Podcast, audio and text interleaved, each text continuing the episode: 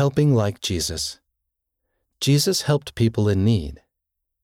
When he was on earth, Jesus healed people who were sick. He fed people who were hungry. He gave comfort to people who felt alone. Jesus also taught his disciples to help others. He said they should give food, water, and clothing to people who needed them. He told them to visit people who were alone. Jesus said that when they served others, it was like they were serving him. You can read this story in Matthew chapter 25 verses 35 through 40. I can help those in need. Who do you know who needs help? Say a prayer and make a plan to help them. Do your plan. My family ministers to Sister Rosa. Sister Rosa is 90, so she can't go out of her home. I help Dad to load and transport firewood for Rosa. Ignacio G., age 9, Canelones Department, Uruguay.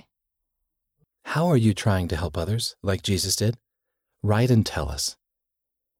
Read by Wes Nelson and Daniel McClellan.